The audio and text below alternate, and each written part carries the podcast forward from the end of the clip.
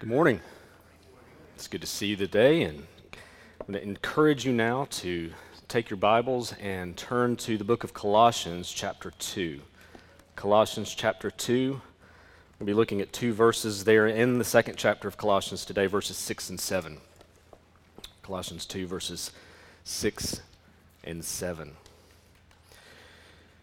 Well, we're in week two of our current sermon series entitled Community Matters.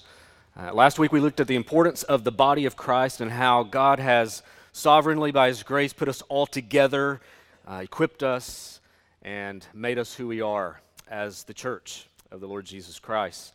Uh, this morning we're going to consider one of the responsibilities that we have as God's people, and that is to be growing people, growing Christians. So we want to understand, as we think about our community here at Redeeming Grace, what it means to be a growing community.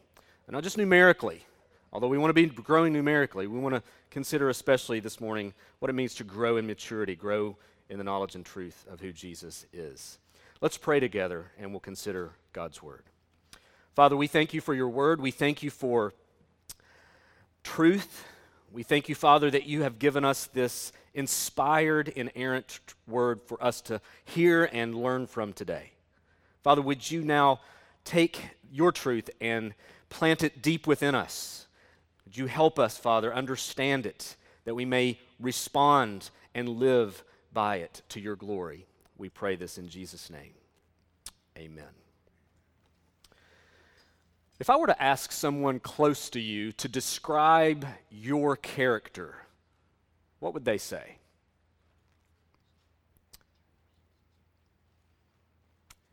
Think about that for a minute and let that resonate Maybe that's a question that frightens you a bit, or maybe it encourages you. Growing up, one of the things that I would often hear, whether being directed to me or someone else I knew, is people would often say, You got a lot of your mama in you. You got a lot of your daddy in you. And that could be good or bad, depending on the circumstances surrounding that. Or maybe as a parent, you've heard people say that about your own kids, and that's humbling, isn't it? You act a lot like your father. It's not always a compliment, is it? What if I were to ask the same question, though, about us as a church? How would people that know us, maybe you, how would you even describe this? But people who know us as a congregation, how would they describe the character of Redeeming Grace Baptist Church? What would they say? One of the things that I think is important for us to understand as a congregation, especially as a church that desires to be a healthy congregation, a healthy church. A healthy church is a church that will increasingly reflect the character of God. So we want it to be true of us that people say about us that you've got a lot of your Father in you. We want that to be said corporately, even individually as Christians. A healthy congregation is a congregation that will increasingly reflect God's character. Well, again, we are in week two of a series on Christian community and spending about five weeks looking at what a healthy community looks like and how it lives. Today, we're going to consider the fact that a healthy community of Christians will be a growing community of Christians. Our text this morning is Colossians chapter 2, verses 6 and 7. Very short, but let me read it. This is what Paul writes under the inspiration of the Holy Spirit. He says, Therefore, as you received Christ Jesus the Lord, so walk in him, rooted and built up in him and established in the faith just as you were taught, abounding in thanksgiving. As Christians, our lives ought to be marked by a steady growth and conformity to a standard that God has both ordained and defined. Today, we're going to consider four features of Christian growth from these two verses. One of the things I love about the writings of Paul and the other New Testament letters, it's, it's easy to outline. And we, what you see here in these two verses is a very straightforward outline. And There's a clear command as you receive Christ Jesus, so walk in him. There's the imperative walk in him. And then what we're going to do is we're going to look at four features of that walk, and we're going to build those four features of that walk based upon really four participles in this verse, in these two verses. You're going to see it. Just look at the text. Walk in him, there's the command, rooted, built up, established, and abounding in thanksgiving. There's your four points this morning. I'm going to kind of define them a little differently so we can see where we're going, but that, that's the outline of the sermon today. Walk in him. How do we do that? Rooted, built up, established, abounding in thanksgiving. So these four features that we see are, are not commands as much as they're simply statements that describe what the Christian life looks like. Four features of the Christian life as we consider what it means to walk in Christ. Let's look at these together. We're going to begin this morning by looking at the foundation, the foundation of our walk, or the foundation of our growth. Paul's letter to the Colossians was, was, was birthed out of a concern that they would not be led astray by false teachers. That was something that was going on in this region in this day and time. There were false teachers coming and, and trying to confuse and deceive the people, particularly in this case concerning the truth of who Jesus was.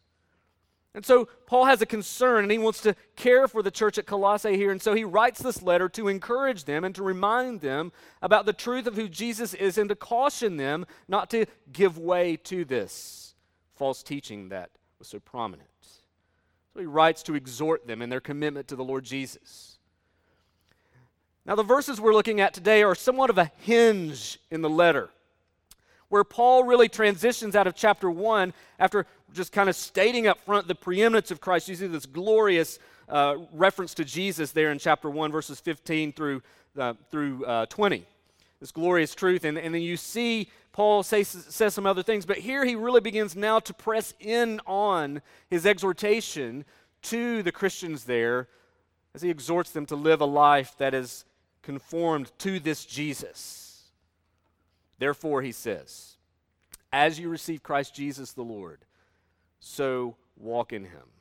He's reminding them here of their foundation, and that foundation is clear. Foundation is Jesus as you received Christ Jesus the Lord. Notice how he elaborates. He doesn't just say Jesus, he says Christ Jesus the Lord. He, he in those four words, or that, that title, if you will, Christ Jesus the Lord, he's making a point, isn't he? He's, he's saying this for emphasis. Christ, the anointed, the promised Messiah, Jesus, the one who would come to save his people from their sins, Lord, emphasizing his kingship and his sovereignty.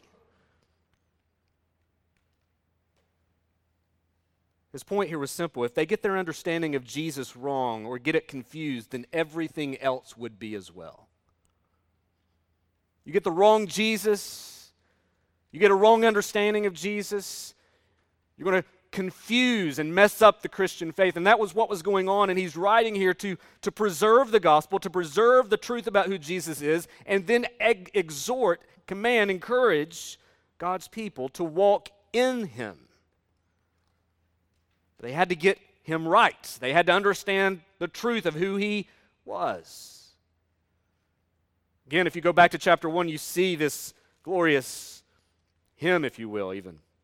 Verse 15, he, speaking about Jesus, he is the image of the invisible God, the firstborn of all creation. For by him all things were created in heaven and on earth, visible and invisible, whether thrones or dominions or rulers or authorities. All things created through him and for him. And he is before all things, and in him all things hold together. He is the head of the body, the church. He is the beginning, the firstborn from the dead, that in everything he might be preeminent. For in him all the fullness of God was pleased to dwell and through him to reconcile to himself all things, whether on earth or in heaven, making peace by the blood of his cross. A glorious testimony to the person and work of the Lord Jesus Christ. And Paul is exhorting them to walk in him. As you've received him, walk in him. Notice here, as, as Paul goes into in Colossians chapter 2, verse 6, look at the text. Therefore, as you receive Christ Jesus the Lord, so walk in him, rooted rooted. Really, the idea here is a past action, having been rooted. The New American Standard really, I think, fleshes that out a little bit better than some of our other English translations. Having been rooted, he's pointing back to the fact that their salvation has been received, and it's been received through Jesus. He's pointing back to th- their salvation and their union with Christ. Having been rooted, having received Christ Jesus the Lord. Friends, understanding our foundation is so critical to our growth as Christians. If you were to read uh, many other passages, we could go to many, but I, I want to read one from John chapter 15, verses 4 and 5. Jesus uses the illustration of vine and branches here to help us see the importance of being connected to Him. He says this in John 15, verse 4 Abide in me, and I in you. As the branch cannot bear fruit by itself unless it abides in the vine, neither can you unless you abide in me. I am the vine, you are the branches. Whoever abides in me and I in him, he it is that bears much fruit, for apart from me, you can do nothing. Jesus is again clarifying here that, that there must be an abiding, there must be a connection to Him for there to be life and for there to be abundant life and fruitful life. Paul, here in Colossians 2, is reminding them of the same truth. Do not forget the centrality that Jesus plays in your life. Friends, there's a lot of things you can build your lives on. There's a lot of things you can try to build life on. Uh, even Christians try to build their lives on various things, but listen, there's only one person that will fulfill you. There's one person and only one person that will transform you, and that is the person of Jesus Christ. Listen, you cannot be a thriving, growing, fruit bearing Christian apart from Christ. Now, you may be thinking, well, that's kind of stating the obvious, isn't it? It's obvious. In order to be a Christian, you must be connected to Jesus. But, friends, it's not so obvious, is it, in how we often conduct ourselves? I mean, we say we believe those kinds of things, but, but what is it that you're rooting your life in? Many times we say, well, of course, a life built on Christ. But sometimes we treat Jesus as simply a means to an end, don't we? We see him as a means to an end rather than seeing Him both as the source and substance of our life. You know, buzzwords often come and go, as it seems true with anything in life. And uh, phrases, words will, will often be prominent in certain periods of times in our lives, and, and they come and go. But two buzzwords that seem most prominent in our circles today is, is, are the two phrases Christ centered and gospel centered. Christ centered and gospel centered. And, and I know that we use those words a lot, but listen, it's just simply a reminder. It's just simply a way that for us to be reminded of who and what our life is to be built upon and around. Here's the truth something or someone will drive your life. Something or someone will drive your life. For the Christian, that something or someone is Jesus. The foundation of our growth must be upon the person and work of Jesus Christ. You see right there in the text. Therefore, as you receive Christ Jesus the Lord, so walk in him, having been rooted, having been connected, having been established in Jesus through faith. This is a, this is a source of encouragement to you as a Christian. As a Christian, you can say, I've been rooted in Christ, having received him. I've been rooted in him. That's an encouraging thing to you. Friends, you may be here today and, and you may be here not a Christian. One of the things that we would just encourage you to consider today is, is, is what Paul is assuming of the church here at Colossae. He's, as you receive Christ Jesus, friend, have you received him? Have you received by faith Jesus to be your Savior and Lord? Have you been rooted in Christ? Most important question you'll answer the rest of your life, much less today. Have you been rooted? Have you been rooted in Christ? Have you received Christ Jesus? And if not, understand that He and He alone is the way to the Father. He, he alone is the way to God. He, he alone is the only source of true spiritual life. Look to Him and rest in Him. Receive Him in faith. So you see the foundation of our growth. That must be in place, but let's consider the process of our growth.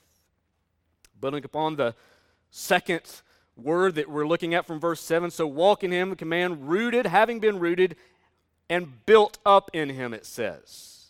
Built up. Again, more of the idea of a present continuous action.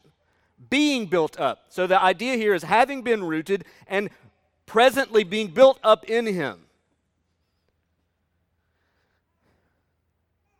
The process of our growth. Paul's looking both to the past connection to Jesus and now the ongoing work of the gospel in our lives.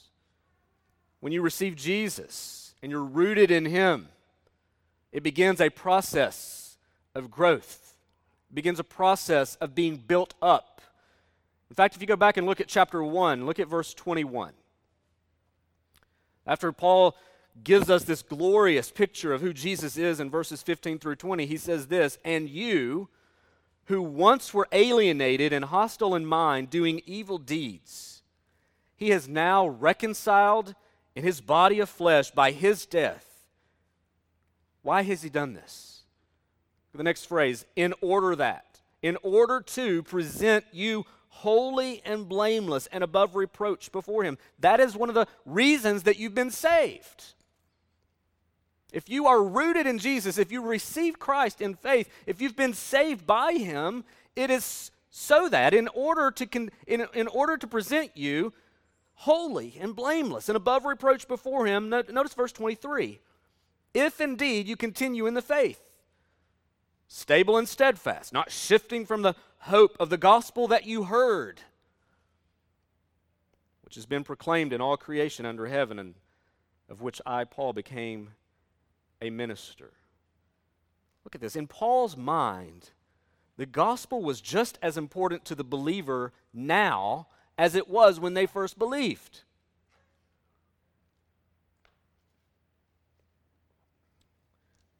Paul's emphasizing here again the one of the fruits of the gospel is to grow us, to transform us. One of the things that marks the life of the Christian is growth. But oftentimes we push back against that, don't we? We are sure glad to have our sins forgiven, to be promised eternity in heaven. But when it comes to the other parts of our faith, we grow a little reluctant and uncomfortable. In fact, if I were to use words like holiness, repentance, godliness, those are words. We know they're in the Bible. We know that, that they're words, but those are all things that we're called to as Christians, but they're uncomfortable words sometimes holiness, repentance, godliness. If we're, if we're honest with ourselves, we're, we're not always comfortable using that kind of language. In fact, one of the things that's, that's often the case, not always, but often the case, is, is we find it much easier to talk about how messed up and broken we are than it is to talk about the pursuit of holiness. I mean, we can be quick to acknowledge, oftentimes, how sinful we are. But the point of the gospel the point of the gospel is that Jesus came not only to save the messed up and broken, but he came to transform us. It's something we need to keep in mind. Brett McCracken said this. He said, We've become too comfortable with our sin. He's talking to Christians in the church. We've, be, we've become too cr- comfortable with our sin to the point that it's how we identify ourselves and relate to others. But shouldn't we find connection over Christ rather than our depravity? By focusing on our brokenness as proof of realness, have we made authenticity a higher calling than holiness? I think he has a point. In other words, it's easier to say, I'm such a sinful person. I'm so selfish. Or I can't just seem to get beyond fill in the blank. Than it is to describe how you're advancing in godliness and holiness and what does repentance look like in your life. That's while the reality of your sin and our, my sin, our struggle, is real. As a Christian, your identity should not be found in how selfish and sinful you are, but rather on who you are in Christ. Oftentimes it seems that we're obsessed with relating to each other and just how, how, how wrong we are, how broken we are, instead of being obsessed with the holiness that ought to be increasingly marking our lives as Christians. Yes, we are called to be real and authentic, and sometimes that means being transparent with others about where we're struggling with sin. But if you stay there, it's no better than an AA group. Where's the hope in that? We can get together and just revel in our sin or marvel in how sinful we are. But friend, what good is that if you don't understand what, the, what that's missing is the whole point of the gospel. Jesus takes the broken, the messed up, the depraved, the ugly, the ungodly, and he saves them and he begins this work of what we call sanctification, this progressive work of transforming us. Yes, we need to be authentic and real and understand where we struggle, but if we just talk about that instead of where we're growing, then we've missed the whole point of the gospel. And so let's level the playing field here this morning. We are all sinners, and we are all broken. We are all messed up. We are all guilty. That's who we are. That's, what, that's how we enter this life. But listen, grace sweeps us off the track of self destruction and he puts us on a new track of transformation. That's what the gospel does. It sweeps you off of this, this pathway of certain self destruction, and it puts you on this new pathway of certain transformation by the grace of God. Going to just ask you simply this morning how is that going? How is that going in your life? What does that look like? Are you regularly giving yourself up to being built up in Christ? Are you satisfied with where you are presently in your growth and obedience? The answer to that should be no. All of us. I Just asking you, as you reflect upon your own life, how is it that you're being built up? Friends, this requires commitment. This is not just where we kind of sit back and let God do all of the work. Look, if you were to go back to Philippians chapter 2, a couple pages before this, different letter, different church. Chapter 2, verse 12 Therefore, my beloved, as you have always obeyed, so now, not only as in my presence, but much more in my absence, work out your own salvation with fear and trembling. For it is God who works in you, both to will and to do for his good pleasure. Yes, there is a work that God is doing in you. But, friend, there is also a responsibility that you have to give yourself to this work of being built up. It requires commitment and work. Jesus said, if anyone would follow him, that he must deny himself, take up his cross daily, and follow him. Is, it requires a lifetime of investment. Your transformation is what Jesus died for. He died to build you up in Him so that you look more and more like Him every day. Just like a kid looks more and more like his or her parents every day in some aspect or another, in normal situations. This is what the normal life of a Christian ought to reflect that we look more and more like our God every single day, that we're being built up in Him, that we deny ourselves, that we give ourselves to taking up that daily cross. Yes, that requires sacrifice. Yes, that requires work. Yes, that requires labor. That, that requires giving ourselves. The great Anglican J.C. Ryle once said this in his book on holiness. A single day in hell will be worse than a whole life spent carrying the cross. Just think about that. This is the life that we've been called to, that we would be built up in Jesus. Walk in Him, being rooted, having been rooted, and presently being built up. Leads us to number three the means of our growth. Established in the faith. Again, an ongoing work, a present action, continuing to be established, just as you were taught. Here, Paul highlights the part of being in the faith that means believing truth. The truth being a central part to our lives of being built up. And this was the very thing that threatened the Colossian believers. The truth was being questioned, the truth was being attacked, the truth was being repackaged, if you will, into something else. Paul's just simply reminding them don't forget the truth.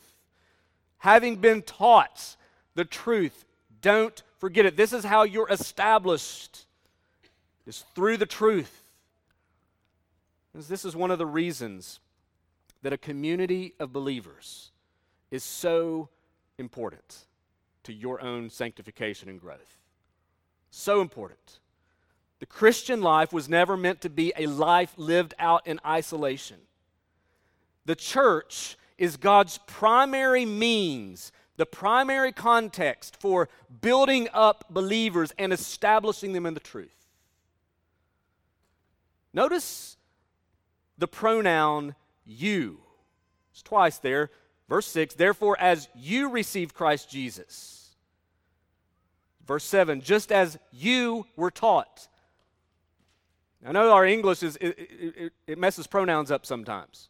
That's a plural you. That's you all. Paul's assuming all of this he's saying in verses 6 and 7 is taking place in the context of community, in the context of the local church. He's saying this to the church. A lot of times we read the Bible and we immediately begin to apply it individually, and we need to do that. But understand here that he's saying this just as you, Christians, plural, just as you have received Christ, just as you, Christians, were taught.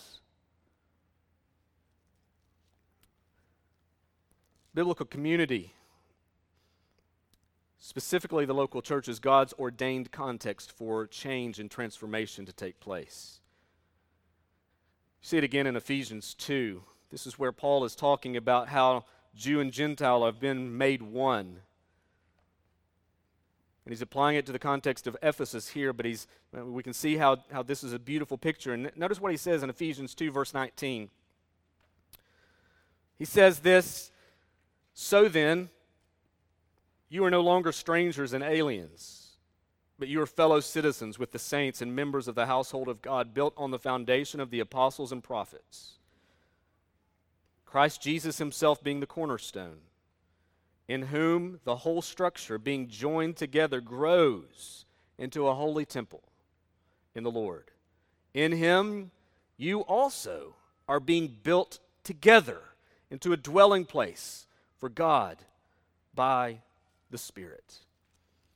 And This is one of the reasons we need each other. This is one of the reasons we need the body of Christ. This is why we can't talk about, I, I would say it's impossible to talk about sanctification and not talk about it in the context of biblical community.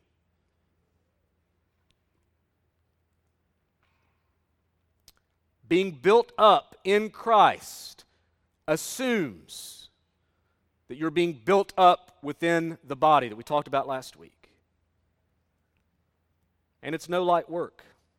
Again, to, to, to reference Paul as he writes to young Timothy, Timothy who was serving, believe it was in Ephesus, and he writes there in 1 Timothy chapter 4, verse 7 and following, train yourself for godliness. For while bodily training is of some value, you exercise freaks, it only has some value. It's a good thing.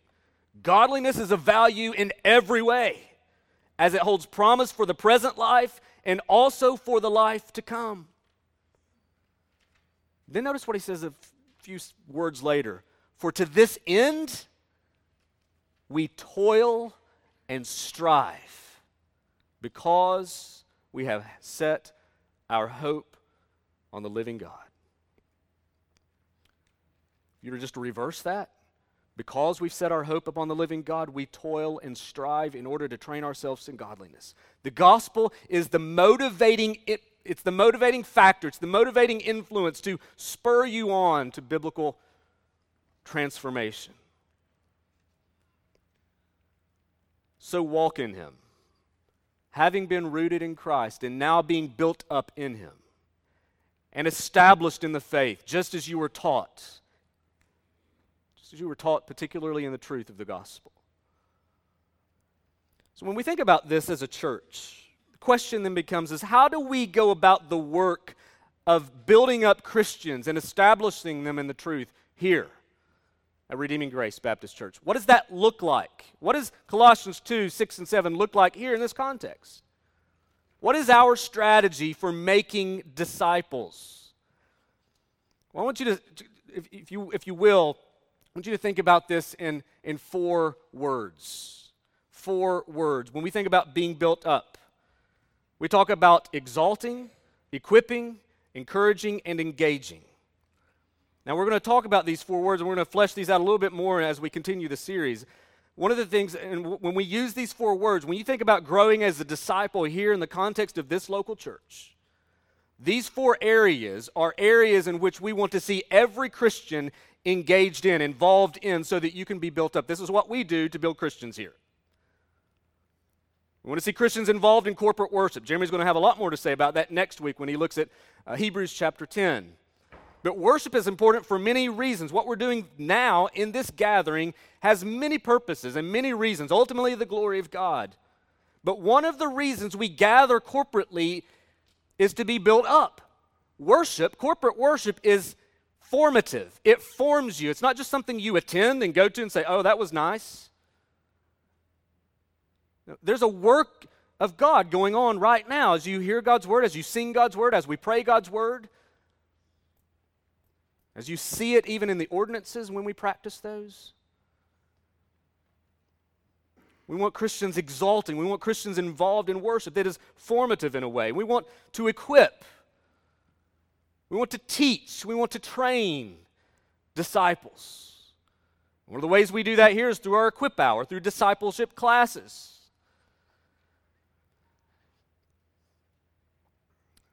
Right now, I would say that this is one of the primary ways that we teach. We have a series of classes on Sunday morning that we recommend everyone attend. And again, you've heard me say this before. These equipped classes are classes that we believe every Christian needs. You may think, well, I'm not interested in those.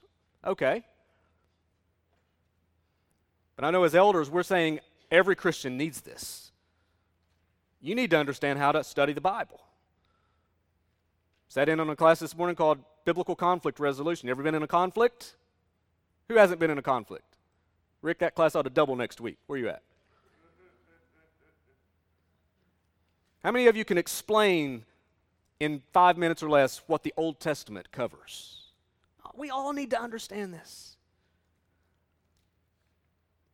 How many of you could just, just explain the Gospel of John? Or maybe when you're reading it in your personal time, you're like, I don't know exactly what the, you know, what, what makes John so different than Matthew, Mark, and Luke? There's a lot. And these equip classes are, are designed to help you learn, to be equipped, to have a good working foundation and Christian worldview through which to think about the Christian life.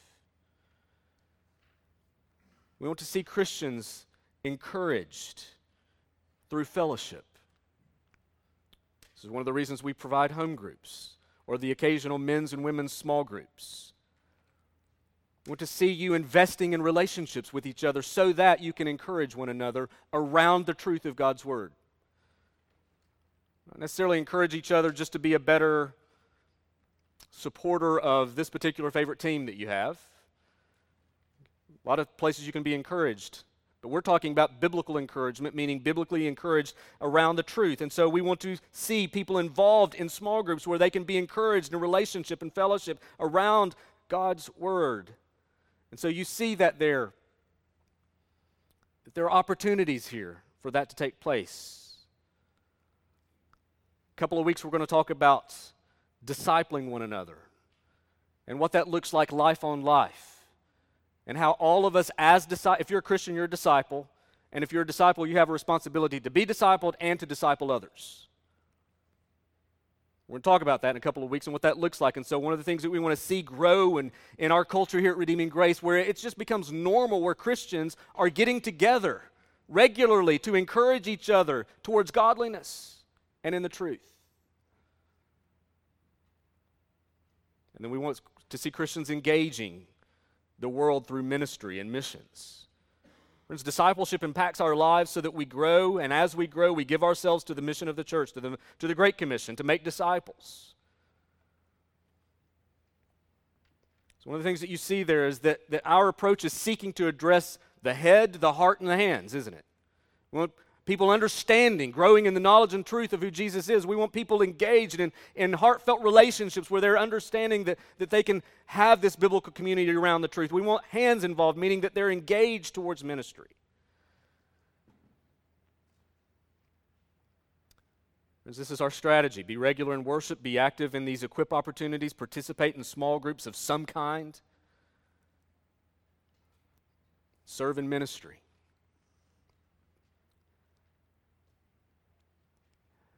This is one of the this is the, the, the, ways that we're seeking to go about building up Christians here at Redeeming Grace. And so our desire here at Redeeming Grace is to foster a culture of Christ followers where it is the normal practice and desire of every Christian to be built up and established in the faith. It's fruit of the gospel. So you see that. So walk in him, having been rooted, now being built up and established in the faith. It's what we want to be about. When people ask, well, what is the mission of the church? Well, our mission is to make disciples, and this is how we do it to God's glory. What about the result of our growth? The result of our growth. You see that there at the end of verse 7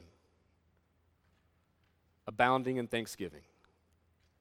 Christians that are rooted, having received Jesus, being rooted in Him, that are now being built up and established in him are a people who will overflow with thanksgiving. They know what they've been saved from, they see progress being made in their lives, and they are thankful. Growing Christians are thankful people.